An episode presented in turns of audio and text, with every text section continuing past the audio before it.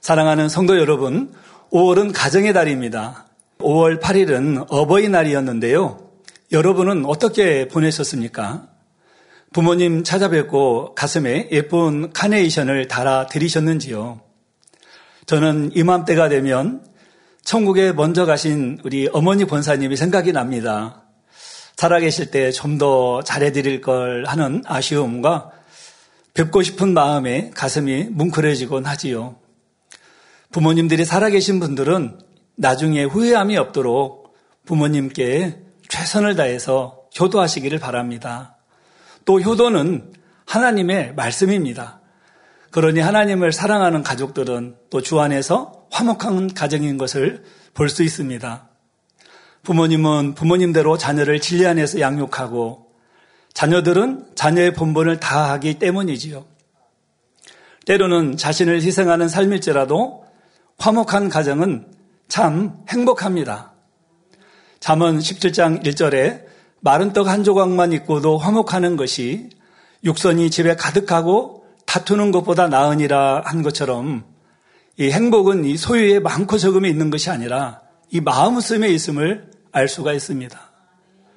그런데 아무리 가족들이 서로 노력하고 섬긴다 해도 하나님께서 가정을 지키시고 보호해 주셔야 되지요. 만약에 가족 중에 누가 어, 질병이 왔다. 그러면 그 질병으로 인해서 온 가족이 다 고통을 받아야 됩니다. 가장 고통스러운 분은 당사자겠지만 그분 외에도 예를 들어 남편이 아프다. 그러면 아내가 고통을 당하죠. 또 자녀들이 고통을 당합니다. 늘 마음을 써야 됩니다. 그렇기 때문에 시편 127편 1절에 여호와께서 집을 세우지 아니하시면 세우는 자의 수고가 헛되며라고 기록된 대로 하나님께서 가정과 집을 지키시고 세우셔야 합니다.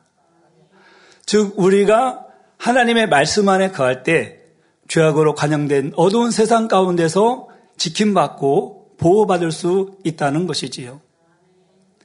부모님들은 에베소서 6장 4절에 아비들아 너희 자녀를 노엽게 하지 말고 오직 주의 교양과 훈계로 양육하라는 말씀대로 자녀들을 양육해야 합니다. 그러면 자녀들은 어떻게 해야 할까요? 에베소서 6장 1절에서 3절에 자녀들아 너희 부모를 주 안에서 순종하라. 이것이 옳으니라. 내 아버지와 어머니를 공경하라. 이것이 약속 있는 첫 계명이니 이는 내가 잘 되고 땅에서 장수하리라 말씀하셨습니다. 그래서 가정에서 자녀들이 부모에게 순종하고 혀를 다할 때 그런 분들은 건강하고 또 하시는 일들도 잘 되어지는 것들을 볼 수가 있습니다. 이 말씀대로 주 안에서 부모에게 순종하며 부모님을 공경해야 하지요. 성도 여러분, 성경 말씀은 인간 가정의 과정에서 꼭 필요한 말씀입니다. 출애굽기 32장 16절에 그 판은 하나님이 만드신 것이요 글자는 하나님이 쓰셔서 판에 새기신 것이더라 한 대로 하나님께서는 친히 돌판을 만드시고 또 십계명을 친히 쓰시고 새기셨습니다. 신명기 10장 13절에 오늘날 내 행복을 위하여 내게 명하는 여호와의 명령과 규례를 지킬 것이 아니냐는 말씀대로 이 계명을 주신 하나님의 사랑을 안다면 큰 계명은 지키고 작은 계명은 소홀히 하는 것이 아니라 모든 계명을 힘써 지켜야 하지요. 이 10계명 중 1에서 4계명은 하나님께 대하여 지켜야 할 계명을 주신 것입니다. 출애굽기 20장 3절에서 11절 말씀은 하나님 외에 다른 신을 두지 말고 우상을 섬기지 말라. 또 하나님의 이름을 망령되 일컫지 말라. 안식일을 거룩히 지키라는 말씀이지요. 또한 5계명에서 10계명은 이웃에 대하여 지켜야 할 계명입니다. 출애굽기 20장 12절에서 17절에 보면 말씀대로 부모를 공경하고 이웃에게 악을 행치 말며 사랑하라는 것이지요. 우리 성도님들은 이 말씀대로 계명을 잘 지켜서 하나님께서 주시는 사랑과 평안이 늘 함께 하시기를 바랍니다. 성도 여러분, 오늘 본문 말씀을 보면 한 율법사가 예수님을 시험하기 위해 질문을 합니다. 선생님이요. 율법 쪽에 어느 계명이 크니까 하며 묻지요. 그런데 이 수많은 계명 중에 어느 것이 큰지 고르라는 것은 어찌 보면 참 어려운 질문입니다. 그러나 율법의 근본 정신을 아시는 예수님께서는 어려울 리가 없으시지요. 이 말씀에 예수님께서는 마태복음 22장 37절 39절에 내 마음을 다하고 목숨을 다하고 뜻을 다하여 주 너의 하나님을 사랑하라 하셨으니 이것이 크고 첫째 되는 계명이요 둘째는 그와 같으니 내 이웃을 내 몸과 같이 사랑하라고 말씀하셨습니다. 수백 가지 율법 조항이 있다 해도 결국 모든 율법의 근본 정신은 사랑이지요. 어떤 사람들은 교회에서는 하나님을 사랑합니다. 주님만이 내 전부이십니다라고 고백하지만 일상생활로 돌아가면 다른 사람이 됩니다.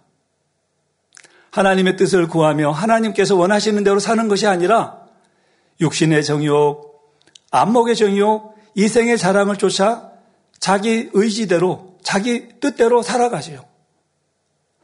진정 하나님을 사랑하면 진리는 영의 것들로 마음을 채우려 할 것입니다. 그런데 우리의 마음을 온전히 영의 것들로 채우지 않으면 그 마음의 나머지 공간에는 반드시 다른 것들로 채워지는데 바로 다른 것이 무엇이냐면 세상의 것들로 채워지게 되지요. 그래서 한때는 생명다의 주님을 사랑한다고 눈물로 고백하던 이들 중에서 결국 세상을 쫓아 떠나버린 사람도 많지요. 사도 바울이 사역할 당시에도 이런 사람들이 있었습니다. 예를 들어 골로새서나 필레몬서에는 멀리 떨어진 성도들에게 문안 인사를 할 때 대마라는 사람의 이름이 언급됩니다. 골로새서 4장 14절에 사랑을 받는 의원 누가와 또 대마가 너희에게 문안하느니라 했지요. 바울이 이 글을 기록할 때는 복음을 전하다가 체포되어 갇혀 있을 때였습니다. 그런 어려움 중에도 누가나 대마는 변함없이 바울의 곁을 지키며 함께 했었지요. 그런데 그 후에 기록된 디모데후서 4장 10절에 보면 대만은 이 세상을 사랑하여 나를 버리고 데살로니가로 갔다고 기록되어 있습니다. 바울이 고난당할 때도 주님을 사랑하고 바울과 함께 했던 대마였는데 세월이 지나고 또 바울이 다시 로마 감옥에 갇히자 이번에는 그만 변질되고 말았던 것이지요. 오늘날도 이런 경우들이 있습니다. 충만할 때는 다 버린 줄 알았던 세상 것들이 충만함이 떨어지면 다시 들어옵니다. 열심 내어 달려가다, 달려가다가도 어느 순간 신앙생활을 꼭 이렇게 해야 하나 힘들다, 버겁다는 생각이 들기도 하지요. 전에는 잘 이해되지 않는 말씀도 아멘 했는데 이제는 육신의 생각이 동원됩니다. 이제 그럴 때 누군가가 듣기 좋은 말로 미혹하면 귀가 솔깃해지기 마련이죠. 이전에 들었던 진리와 체험했던 하나님의 역사는 다 잊어버리고 미혹하는 말이 그럴듯하게 들립니다. 하나님의 뜻을 분별하려고 하기보다는 자기가 편한 것이나 유익되는 쪽을 쫓아가지요. 그러면서 변명을 합니다. 사랑의 하나님이시니까 이런 내 입장을 이해하실 거야 하고 세상과 타협하기도 하며 심지어 이것이 하나님의 뜻일 거야 라며 자신을 정당화시키기도 합니다. 하나님께서 우리에게 원하시는 것은 이런 변개하는 사랑이 아닙니다. 영원히 변함없는 사랑, 오히려 갈수록 더 깊어지는 사랑을 원하시지요. 오늘 말씀을 통해 여러분의 마음에 아버지 하나님의 사랑과 주님만 가득하여 진실한 사랑의 향으로 올려드리시기를 주님의 이름으로 기원 드립니다.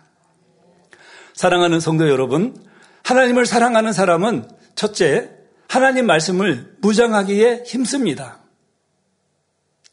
하나님을 사랑하는 사람은 당연히 하나님 말씀을 사모하게 되지요. 누군가를 사랑한다면 그 사람에 대해 알고 싶지 않겠습니까? 성경 66권 말씀 안에는 하나님의 마음과 뜻이 잘 기록되어 있지요. 말씀 무장이란 하나님 말씀을 마음에 이루어 자신의 것으로 삼는 것으로 그 중요성은 아무리 강조해도 지나침이 없습니다. 무장이란 전투에 필요한 장비를 갖추는 것이나 그 장비를 가리키지요. 또한 어떤 일에 필요한 마음이나 사상, 기술이나 장비 따위를 단단히 갖춤을 비유적으로 이루는 말이기도 합니다. 성도 여러분, 만약에 여러분들이 전쟁터에 나가게 된다면 가장 먼저 챙겨야 할 것이 무엇이겠습니까? 바로 무기이지요. 이스라엘 백성들이 출애굽하여 가나안으로 들어가는 여정 속에서 하나님께서는 모세의 후계자로 요수아를 세우시고 믿음의 행군을 하게 하셨습니다. 그리고 마침내 족과 꿀이 흐르는 약속의 땅인 가나안 종복 전쟁을 앞두었을 때 여수와 1장 7절에서 8절에 오직 너는 마음을 강하게 하고 극히 담대히 하여 나의 종 모세가 내게 명한 율법을 다 지켜 행하고 좌로나 우로나 치우치지 말라. 그리하면 어디로 가든지 형통하리니 이 율법책을 내 입에서 떠나지 말게 하며 주야로 그것을 묵상하여 그 가운데 기록한 대로 다 지켜 행하라. 그리하면 내 길이 평탄하게 될 것이라 내가 형통하리라라고 당부하셨지요. 하나님 말씀에서 떠나지 않고 그 말씀에 순종해 나갈 때 약속의 땅을 형통하게 기업으로 취할 수 있다고 말씀하신 것입니다. 여기에서 아버지께서 어, 여호와 하나님께서 여호수아에게 주신 무기가 무엇인가요? 바로 하나님의 말씀입니다. 하나님의 말씀이 무기라는 것이지요. 이는 오늘날도 마찬가지입니다. 요한복음 1장 1절에 기록된 대로 말씀은 곧 하나님이시지요. 성도님들이 하나님 말씀 안에 거할 때 하나님께서 함께 하심으로 형통한 길로 나아갈 수 있습니다. 예배소서 6장 11절에서 12절에 마귀의 괴계를 능히 대적하기 위하여 하나님의 전신갑주를 입으라. 우리의 씨름은 혈과 육에 대한 것이 아니요 정사와 권세와 이 어두움의 세상 주관자들과 하늘에 있는 악의 영들에게 대함이라는 말씀대로 하늘 공중 권세 잡고 있는 악한 영들과 영적인 전쟁을 해야 하는 우리의, 우리는 하나님의 나라의 군사로서 영적 정쟁에서 승리하려면 또 영광을 돌리려면 반드시 영적인 무장, 곧 하나님의 말씀을 무장해야 하지요. 예배서도 6장 13절에 그러므로 하나님의 전신갑주를 취하라. 이는 악한 날에 너희가 능히 대적하고 모든 일을 행한 후에 서기 위함이라. 예배소서 6장 17절에 구원의 투구와 성령의 검, 곧 하나님의 말씀을 취하라는 말씀대로 하나님의 전신갑주를 취하고 성령의 검, 곧 이 하나님의 말씀으로 무장할 때 원수막이 사단의 진을 파하며 영적인 싸움에서 승리할 수가 있습니다. 이 말씀 무장은 말씀을 마음에 이루는 또 마음의 영으로 이루는 것입니다. 하나님 말씀을 무장을 하려면 우선은 지식적으로 양식을 삼아야 하지요. 그러나 아무리 많은 말씀을 양식 삼는다 해도 이것이 단지 기억장치의 지식으로만 담겨 있는 것은 아무런 의미가 없습니다. 물론 이 지식적으로도 말씀 무장은 반드시 해야 합니다. 이 말씀 무장이 너무 중요하기에 본교의 교육자에서는 1년에 2차에 걸쳐 성경 읽기와 당회장님 저서 읽기를 하고 있지요. 금년에도 지난 1월 1일부터 4월 30일까지 성경 읽기를 하였는데요. 우리 12교구의 한 본사님은 무려 사독을 했습니다. 그렇게 사독을 하신 후 이 권사님이 얼마나 충만하신지 보기만 해도 은혜가 됩니다. 간정을 하시거나 대화를 하실 때 보면 말씀에 입각하여 믿음의 대화를 하는데 거침이 없으세요. 그러니까 주변에 많은 성도님들이 깃들게 되고 우리 권사님이 한번 말씀을 하시면 다 집중해서 말씀을 듣습니다. 얼마나 성령이 충만하신지 몰라요. 항상 또 믿음의 대화를 하는 것을 볼 수가 있습니다. 바로 우리가 이렇게 성경 읽기를 했다면 또 이를 영적으로 무장하는 것이 더욱 중요합니다. 영적으로 말씀을 무장한 사람은 즉 말씀을 마음의 영어로 이룬 사람은 비록 이 지식으로 양식 삼는 것은 잊어버린다 해도 그 말씀이 온전히 자신의 것이 되어 있기에 삶 속에서 그 말씀을 지켜 행하게 되지요. 예를 들어서 원수가 오른밤을 때렸습니다. 그러면은 아 성경 몇 장 몇 절이 오른밤을 때리면 왼밤을 데워주라고 했지 하고 데워주는 게 아니죠. 오른밤을 맞았다. 그러면은 그냥 마음에 이 영으로 영적으로 말씀을 예, 무장을 해 놓으면 그냥 내 마음에서 오른밤을 때렸으면 왼밤도 데워줘야지 나오는 거지. 성경 몇 장 몇 절에 어떤 상황에서 이게 아니죠. 그래서 삶 속에서 그 말씀을 그대로 지켜 행하게 되지요. 출애굽기 12장에서는 어린 양을 먹는 방법을 알려주셨습니다. 또 요한복음 6장에서는 인자의 살을 먹고 인자의 피를 마셔야 함을 당부하신 대로 이 진정한 말씀 무장은 하나님 말씀을 마음의 양식 삼고 또 영어로 이루는 것이 중요하다는 것입니다. 그러면 말씀을 어떻게 영적으로 무장할 수 있을까요? 먼저는 하나님 말씀을 열심히 읽고 들으며 암송할 뿐만 아니라 이 암송한 말씀을 마음에 깊이 새겨야 합니다. 그리고 새긴 하나님 말씀을 날마다 묵상하면서 그 말씀을 붙잡고 불같이 기도해 나가야 되지요. 그러면서 하나님 말씀대로 직행하면 또 마음을 영으로 점점점 일구게 됩니다. 성도 여러분, 이 재단에서 선포되는 성결의 복음은 문자적으로나 또 문자적으로 이해할 수 없는 난해 구조들도 참 많이 있지요. 그러나 당회장님께서는 얼마나 영적으로 명쾌하게 풀어주셨는지요. 그러니 영적인 말씀을 갈급하다가 이 재단에 오신 분들은 말씀의 꿀과 송이 꿀보다 더 달게 느껴져서 말씀에 푹 빠져들기도 합니다. 제가 수협에 어, 올라오기 전에 우리 아프리카 교단 총회장이신 정명근 목사님을 잠깐 뵙고 왔습니다. 우리 목사님께서 그런 고백을 저에게 하십니다. 목사님, 저는 이 땅에서 당회장님을 만난 것이, 목자를 만난 것이 가장 축복이었습니다. 어디서 이렇게 영의 깊은 말씀들을 알려주겠으며, 새 예루살렘의 그 들어가는 길과 새 예루살렘의 영광을 어디서 알려주겠으며, 인생의 참된 의미와 가치를 어찌 알아서 내가 이렇게 복된 길을 가게 도와주셨는지, 그러면서 사랑하는 당회자님을 만난 것에 대해서 너무 감사해하면서 이제 일정상 짧게 이렇게 머무르셨다가 지난주 화요일에 입고 가셨던가요? 이제 오늘 이제 밤에 출국하시게 되어지시는데 너무 감사합니다. 그러면서 당회장님이 계시기에 우리 또 원장님이 계시고 대행님이 계시고 지금 이 상황 속에서 우리 또 교회를 든든히 지켜주시는 우리 목사님들, 장로님들, 모든 일꾼들이 계셔서 저는 너무 행복합니다. 그러면서 또 돌아가셔서 더 하나님의 영광을 위해서 충성하시겠다라고 그러면서 더 계실 수도 있지만은 우리 성도님들이 아프리카에 계신 영혼들이 너무 보고 싶으신가 봐요. 그래서 목사님 또 바로 이렇게 들어가시는 그런 상황이십니다. 그런데 예전에 우리 당회장님 설교 때 말씀하셨죠. 그 정명우 목사님께서 타교에 계셨다가 저희 재단에 와서 당회장님 설교를 들으셨을 때 너무 감동받으셔가지고 그 노트를 정리하기 시작하셨죠.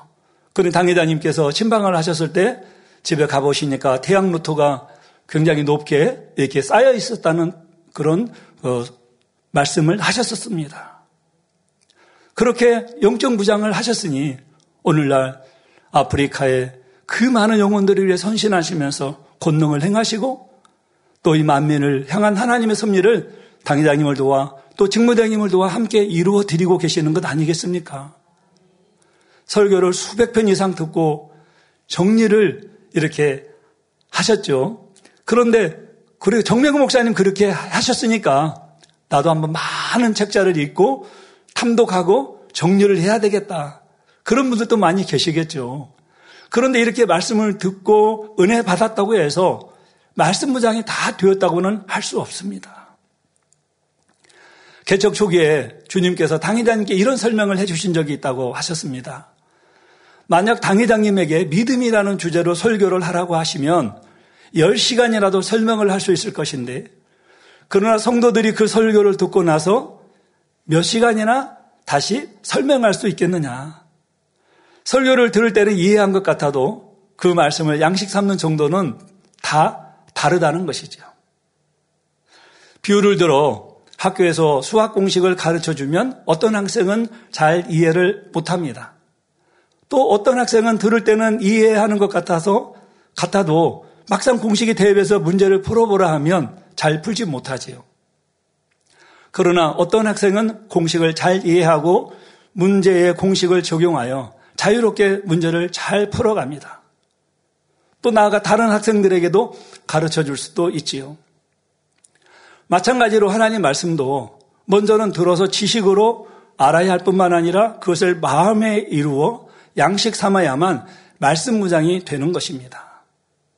십자가에도 사랑장, 성령의 열매, 팔복 등 이런 말씀들을 들어서 안다 해도 직접 설명해 보라고 한다면 여러분은 얼마나 설명할 수 있으시겠는지요. 또 그 말씀을 얼마나 권세 있게 증거하여 상대의 마음을 변화시킬 수 있겠는지요. 영적으로 무장하기 위해서는 가장 먼저 매 순간 자신의 삶 속에서 그 말씀을 자신의 말과 생각, 행동에 적용해야 합니다. 예를 들어 주님을 영접하기 전에는 기분 나쁜 일 있으면 버럭 혈기를 내고 욕도 하고 죽겠다, 못 살겠다 등 부정적인 말도 많이 했습니다. 남의 허물을 들으면 판단 정죄도 쉽게 하고 수근수근 주변에 전파하기도 했지요. 그러나 주님을 영접하고 말씀 무장이 되면 달라집니다. 내가 아버지 하나님의 자녀인데 원수막에 사단이 좋아할 일을 할 수는 없지. 입술에 고백대로 되는 것이 영계의 법칙인데 믿음의 말, 소망의 말을 해야지. 또 상대 입장에서 이해하고 선으로 생각해야지. 은혜와 덕이 되는 말만 내야지 하며 이렇게 순간순간 말씀이 적용되지요.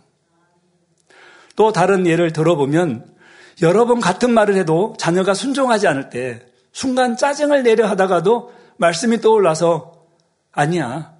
사랑은 성내지 않는 것이지 하며 짜증을 내지 않게 됩니다. 여러분들도 체험해 보셨죠? 또 수고하고 애쓴 것을 인정받지 못해 서운한 마음이 들 때도 아니야. 위에 계신 하나님 아버지는 다 아시니 내가 더 섬겨야지 하며 말씀이 살아 운동력 있게 역사하십니다. 기도할 때도 듣고 깨우친 말씀을 붙잡고 기도하니 중언부언하는 것이 아니라 성령의 감동함 속에 기도할 수 있고요. 물론 더 온전히 말씀이 무장되면 일부러 말씀을 떠올리려고 하지 않아도 마음의 진리로 일구어져서 자연스럽게 말씀대로 살게 됩니다. 이 반면의 말씀을 머리에 지식으로만 담아 놓은 사람은 오히려 교만해지기 쉽지요. 나도 진리를 안다 하지만 그 말씀으로 자신의 삶을 변화시키기보다는 다른 사람의 잘못을 지적하고 또 판단 정지하는 데 쓰기 합니다. 그러니 오랫동안 신앙생활을 해도 영적으로는 변화가 더디고 하나님의 뜻을 잘 분별할 수도 없지요. 하나님을 사랑하는 여러분은 하나님 말씀을 부지런히 양식 삼으며 머리로만 아니라 마음에 새겨 영적으로 무장하시기를 주님의 이름으로 부탁드립니다. 사랑하는 성도 여러분, 하나님을 사랑하는 사람은 둘째, 불같은 기도를 합니다. 앞에서 설명한 대로 말씀 무장은 마음으로 해야 하는데 이는 자신의 노력만으로 되는 것이 아니지요. 위로부터 하나님의 은혜와 능력 또 내주하시는 성령의 도우심이 있어야 합니다. 이런 하나님의 은혜와 능력 도우심을 끌어내는 것이 바로 불같은 기도이죠. 그래서 말씀을 붙잡고 조목조목 기도에 나갈 때라야 또 생활 속에서도 매 순간 성령의 역사로 말씀이 삶에 적용이 되고 영적으로 변화가 됩니다. 더 나아가 불같이 기도할 때라야 이 마음의 죄성 자체가 태워지고 성결을 이루어 하나님을 첫째로 사랑할 수 있게 되지요. 내가 죄성이 있는데 하나님을 첫째로 사랑할 수 있을까요? 세상 것을 사랑하는데 하나님을 첫째로 사랑할 수 있을까요? 쉽지 않습니다. 바로 이런 기도는 아무리 강조해도 지나치지 않습니다. 불같은 기도는 하늘의 상급으로 쌓일 뿐 아니라 이 마음의 소원을 응답받는 지름길인 것이지요. 또한 기도는 영적인 호흡입니다. 기도하지 않으면 아버지 하나님의 사랑도 주님의 은혜도 깊이 느낄 수가 없지요. 성국 소망도 희미해집니다. 믿음도 희미해집니다. 한때 아무리 충만하게 신앙생활을 열심히 한 사람이라도 기도를 한 번, 두 번 쉬게 되면 성령의 충만함이 떨어지기 시작합니다.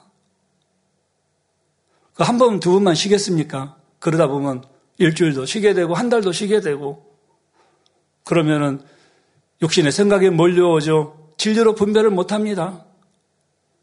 주님 한 분만으로 만족합니다 하던 마음이 어느 순간 허전해지면서 세상을 견눈질하게 됩니다.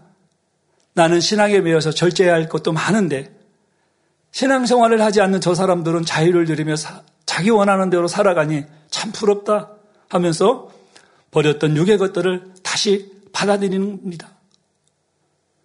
잡초를 아무리 베어내도 뿌리까지 뽑아내지 않으면 금방 다시 무성하게 돋아나는 것처럼 기도를 쉬면 마음의 한류를 멈추게 되고 진리로 채워나가던 마음의 비진리가 다시 자리를 비집고 들어오지요. 그래서 데살로니가 전서 5장 17절에서 18절에 쉬지 말고 기도하라는 것이 하나님의 뜻이라 했습니다. 골로새서 4장 2절에 기도를 항상 힘쓰고 기도에 감사함으로 깨어 있으라고 또 말씀했습니다. 이 시간 다시 한번 기도를 점검해 보시기를 바랍니다. 다니엘 절하를 매일 하시는 분들도 과연 내 기도가 하나님 보좌 앞에 금단에 어떤 향으로 올려지는지 생각해 보시기 바랍니다.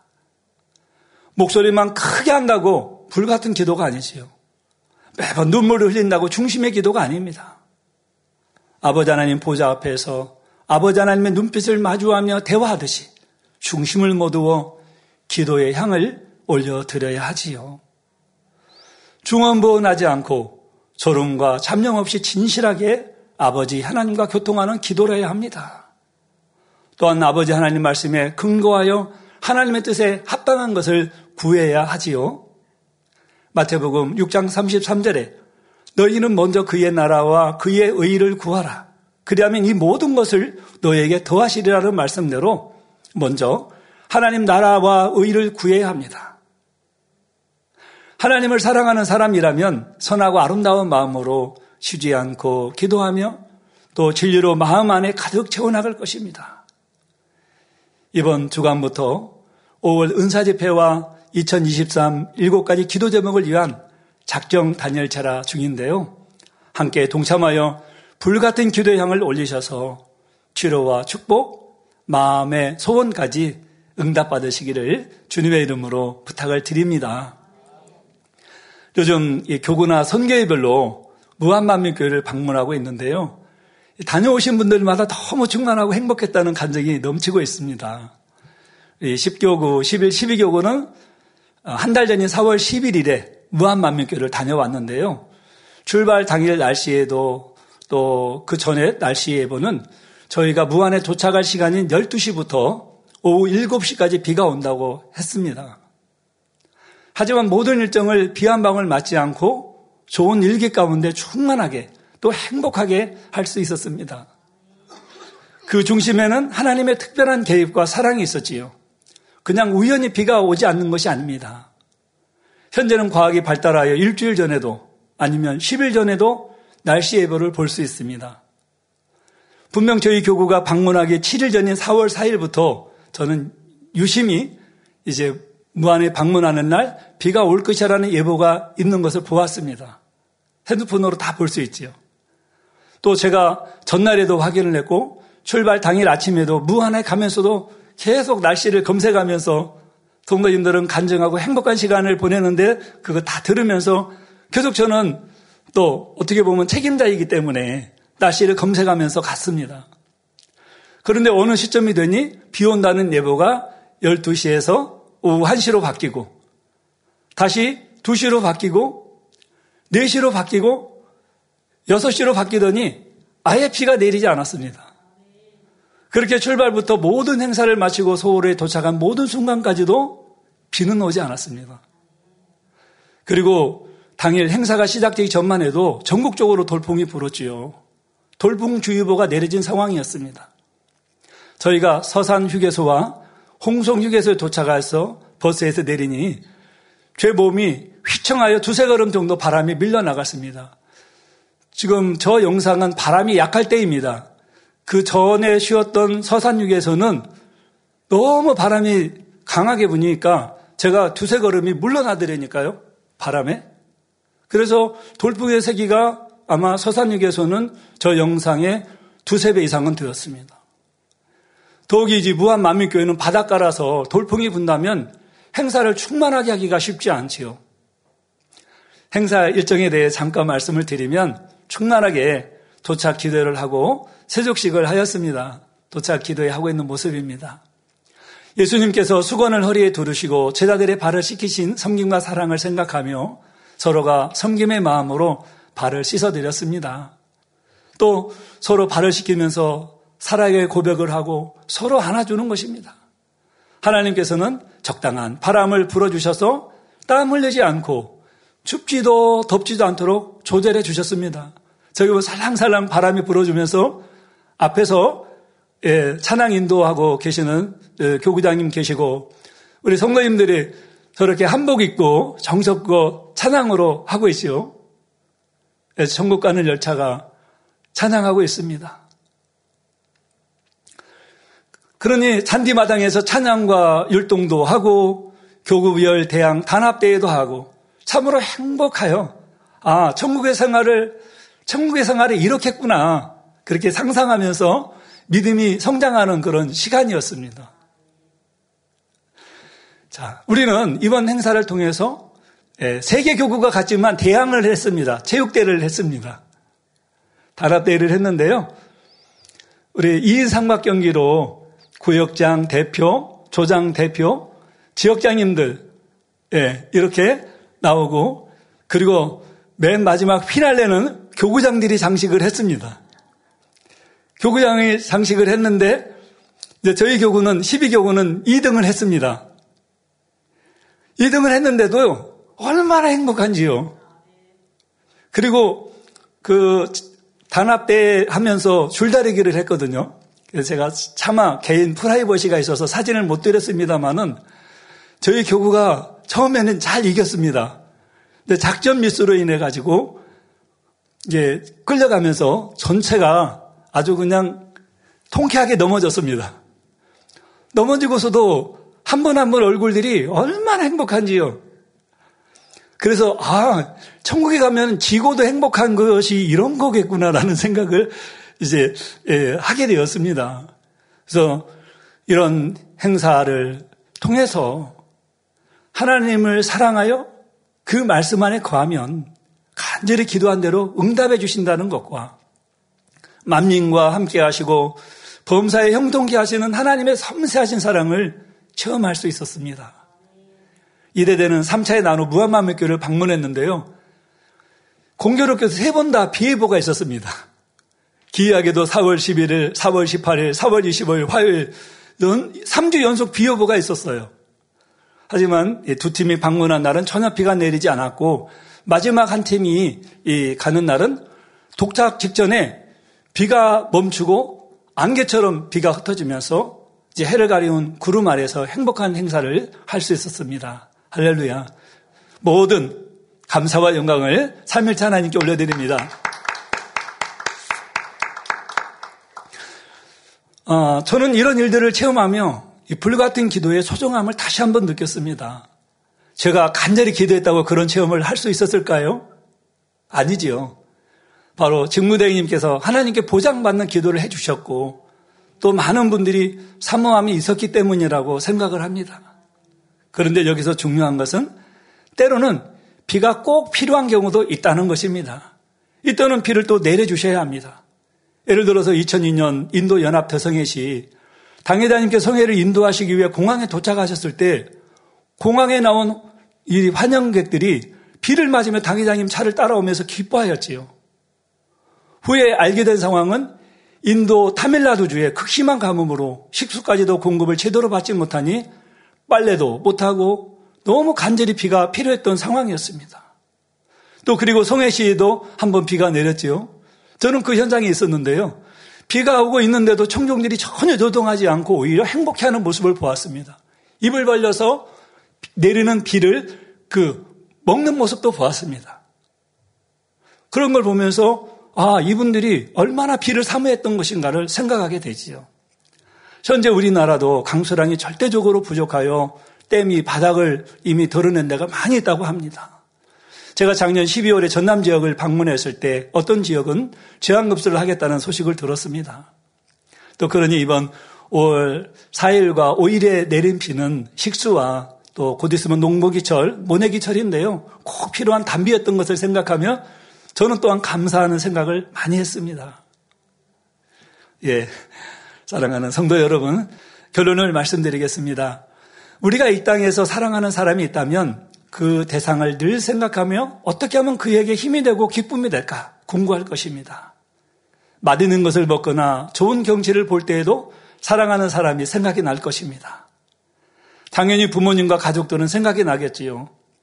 가족이 나에게 잘해주니 생각나고 잘 안 해주니 생각이 안 나는 것이 아니라 본능적으로 생각이 나는 것 같습니다. 사랑하면 아무런 조건이 없어도 무조건 생각이 나고 보고 싶은 것이지요. 아버지 하나님은 우리를 창조하신 좋으신 분이십니다.